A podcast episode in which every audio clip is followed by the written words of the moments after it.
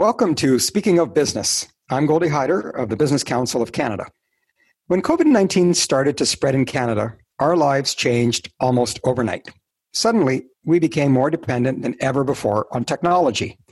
And as we learn how to coexist with the virus over the coming months, we will be relying on new technology to help us through even more.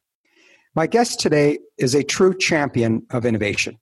As president and CEO of Siemens Canada, Faisal Kazi oversees 4,000 employees who are focused on finding solutions to some of the biggest challenges of our time, including sustainable energy, intelligent infrastructure, healthcare, and manufacturing. Welcome to the podcast, Faisal. Great to have you here. Thank you very much, Goldie. Thank you for having me here. Well, let's jump right in. I mean, you know, Siemens, of course, a well known global company or it's a leader here in Canada. Talk to us about how the pandemic has changed the way you're operating both nationally and perhaps even globally. Yes, Goldie, it actually changed uh, quite a bit. And as you know, we, uh, just to give you an idea, Siemens in Canada at least has about 44 offices. Uh, we have about 10 factories and we are electrifying, automating, and digitalizing all the critical infrastructure in this country from energy to industry to healthcare. And uh, once we realized the situation with COVID 19, we had to actually pivot really fast. And we, we, we were essential suppliers, so we had to keep our operations open. Uh, nevertheless, we said, you know, the health and safety of our employees will be the number one priority. Having said that, you know, we could categorize our employees into three categories. So the first category being the employees who are going into the offices. And fortunately, you know, we have been uh, driving, you know, remote working for a long time. So a lot of our employees are very used to working from home. So what we said to them is that, you know, if you can work from home, then you must work from home. Here, the challenge was more, you know, maintaining the, the IT the bandwidth of our networks, etc., to you know from about 20% people working remotely to now suddenly switching to more than 90 or 95 percent. And uh, and i'm i'm glad you know our it folks got that correct and so the systems are working well. But it's a it's a it's a big change. So the people going into the offices of course we have to ensure the cleaning is hospital grade cleaning. We ensure that we are keeping the the physical distancing. We have screenings and registrations so all the measures on the place the second set of employees category is the people who are running the factories, and the factories had to run.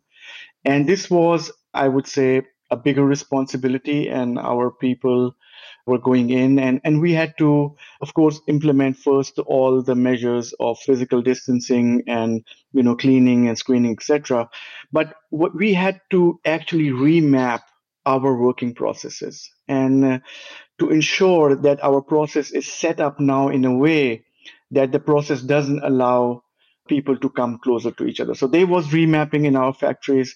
And then, of course, we went to double shifts or triple shifts to ensure that at a given time we don't have a full workforce in the factory. So that was quite a change, and uh, we managed through that. The other element is, of course, the service employees. There we have all the protection equipment has been provided to our employees, but there is an aspect which we don't control. And uh, that's why we are very, very focused on that. And that is the sites where they are going to our customers. We have to make sure that those sites are, you know, fulfilling the requirements of physical distancing, etc., and our employees would be would be safe. So that's brought in another process of you know checking the status of the site before sending our employees there. And we have a logo is no job has priority over safety. So that's the principle we are following and we are running the operations. To your question on globally, I think we have proven our resiliency. Our supply chains are running, so very, very well running. And also the same status as in uh, as in Canada, we our operations have been running. Of course, in countries like India and other countries like Spain, Italy, uh, during the crisis, we had to shut down uh, factories and offices. But we are well managing. we are a big community. We talk every week, all the CEOs of the different Siemens organizations, and, and we are working through it. Well, that's great. Thank you for sharing that with us. It gives our listeners a good picture of what it means to be an essential service and yet make sure that safety and well-being of employees uh, is paramount. Now, you also mentioned customers in your response there. So I want to ask you, what are you hearing from customers, particularly as we get ready to restart the economy? You know, I, I saw a LinkedIn post from you that talked about how the IoT can be a contributor to create a safe workplace. Talk to us about that. Yeah, Goldie. So I think now we all want to get the economy back and we want to get back into business. But we also, I think everybody who I talk to says, you know, the health and safety is number one priority. And that is where, you know, innovation is coming in. And we have our digital building IoT applications. It's a, a IoT app which allows us to, you know, manage the building occupancy even it can run analytics on how many people are where, how is the occupancy of the building. We can do thermal assessments. And if you have visitors coming in, you can track the visitors, how they are moving within the business.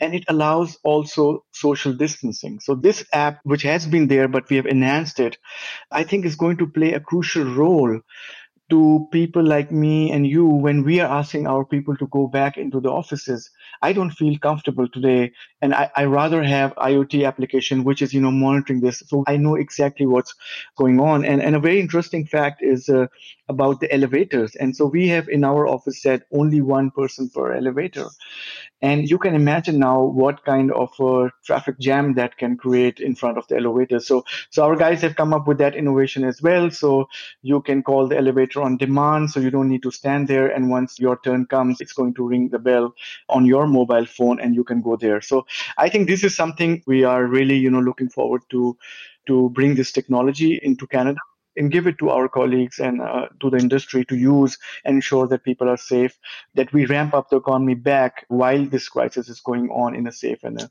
in a secure manner. I must say I'd heard of, you know, as few as four to an elevator, but I had not heard one. So that's taking it to a whole new level. But as you said, technology can be an enabler and, uh, and facilitate safety at the same time.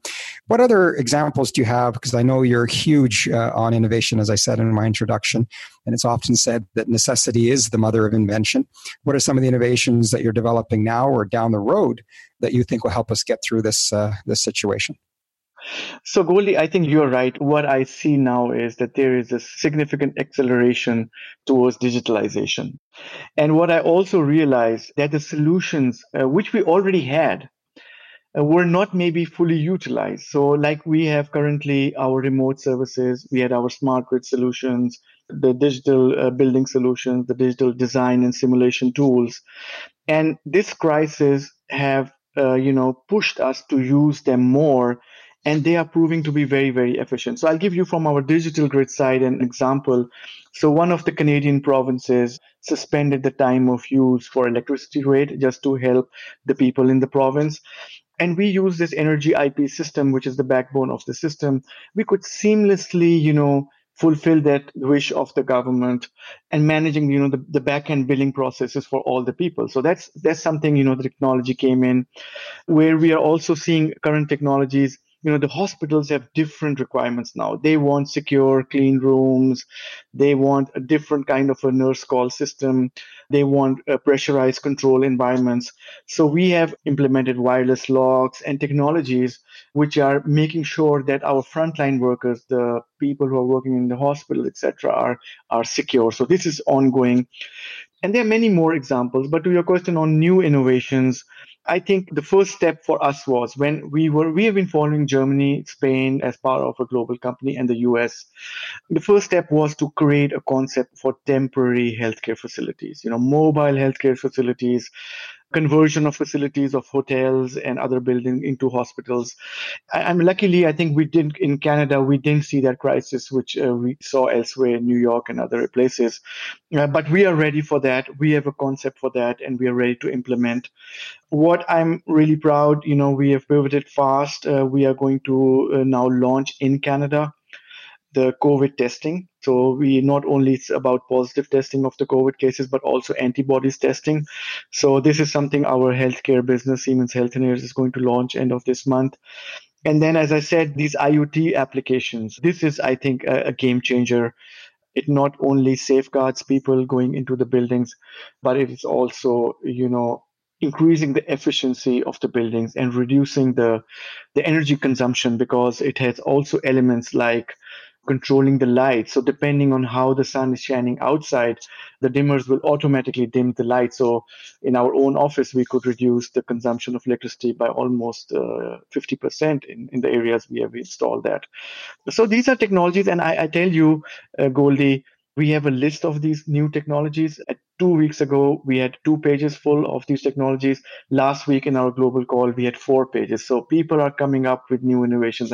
And that's what I really like that the bright side of this is that it has mm. accelerated innovation everywhere. Well, I can I can hear it in your voice. I can hear the excitement in your voice, and you're right. This is a common theme I've heard in, in a lot of my CEO interviews, and that is, on the one hand, it's driven innovation, uh, which is which is obviously a good thing, but it's also accelerated the adoption of that innovation and the digital transformation on the customer side. So certainly a, a legacy in, in, on the positive of, of this unfortunate situation we're in. Let's talk a little bit more about Siemens from a global perspective. You've launched a global fund to help those uh, in need during this crisis. Tell us how it works.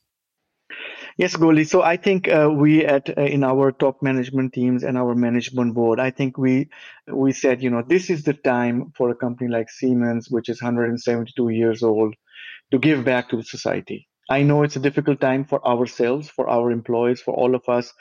So that's the spirit. We want to give back.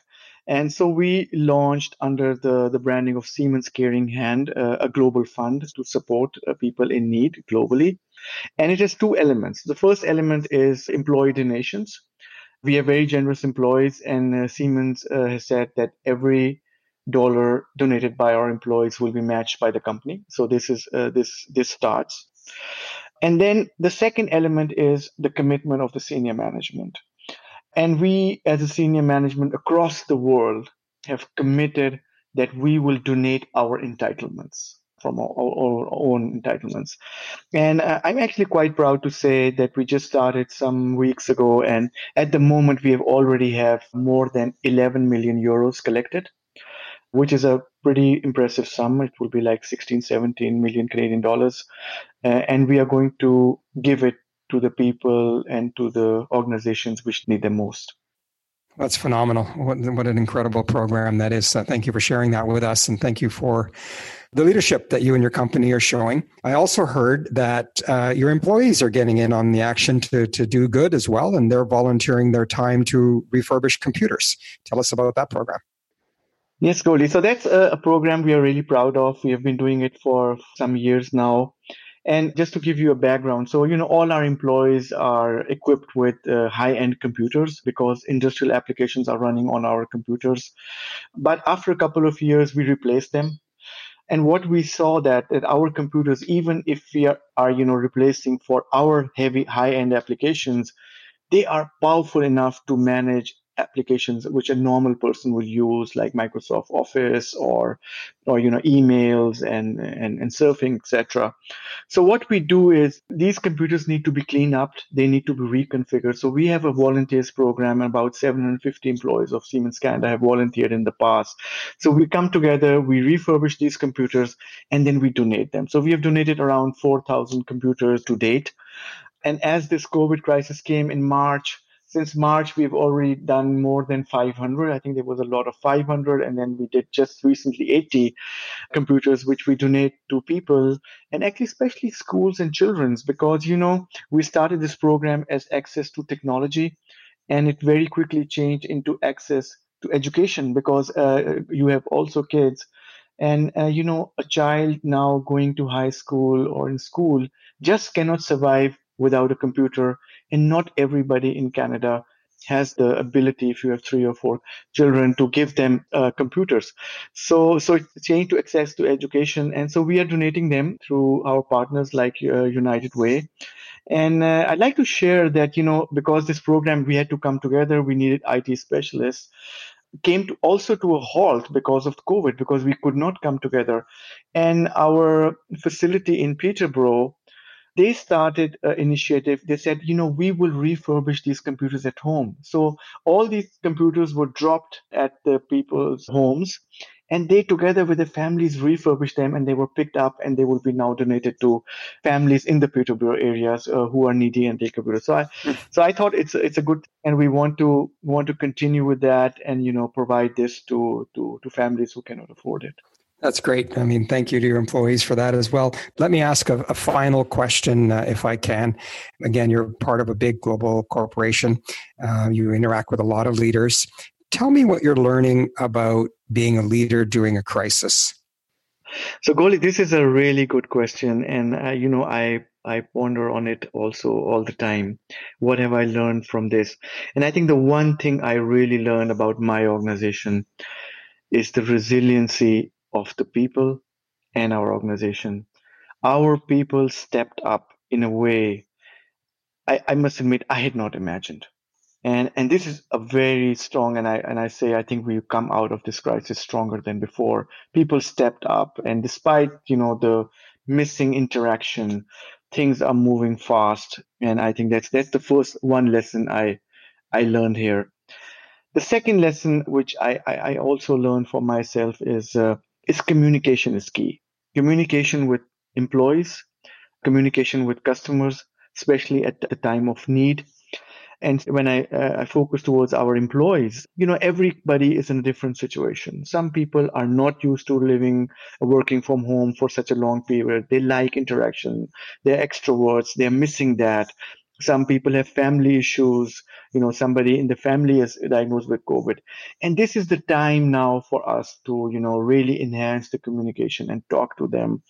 And i think the reason our people step up is active communication which we do. Same with the customers. I learned that this crisis brought us together with people we were having in the past formal communications. Today I can have some personal communication because everybody's saying, oh, you know, I have elderly parents, I'm worried. So it's a little personal touch coming to it. Mm-hmm. So communication is the second thing I learned. The other thing I really learned is uh, the technology which we already had at hand, mm-hmm. we were underutilizing it. Yeah. Yeah. And, and this has been proven now uh, that it can do much more. So these are the three things um, uh, I have learned. And I feel these are important lessons which one learn and and see. And, and for me also, it's been very important to, to, you know, really put the people in, in, in the front. Because when we yeah. say health and safety of the people are number one priority, putting them first is also very, very important. And, and I think it makes a difference. That's certainly another consistent theme throughout these podcasts. So thank you. Thank you for, for being the leader that you are. Thank you for taking the time to share with us, uh, you know, the great work that Siemens is doing as an essential service uh, here in the country and around the world. And we appreciate you uh, sharing and uh, all the best to you and your, your team. Thank you very much, Goldie, and all the best to you and, and your family and your team. And uh, stay safe. Faisal Kazi is the president and CEO of Siemens Canada. If you would like to hear more of our conversations with business leaders about the COVID 19 crisis, you can find them all wherever you get your podcasts or simply go to our website, speakingofbiz.ca. That's biz with a Z. Until next time, I'm Goldie Hyder. Thanks for joining us.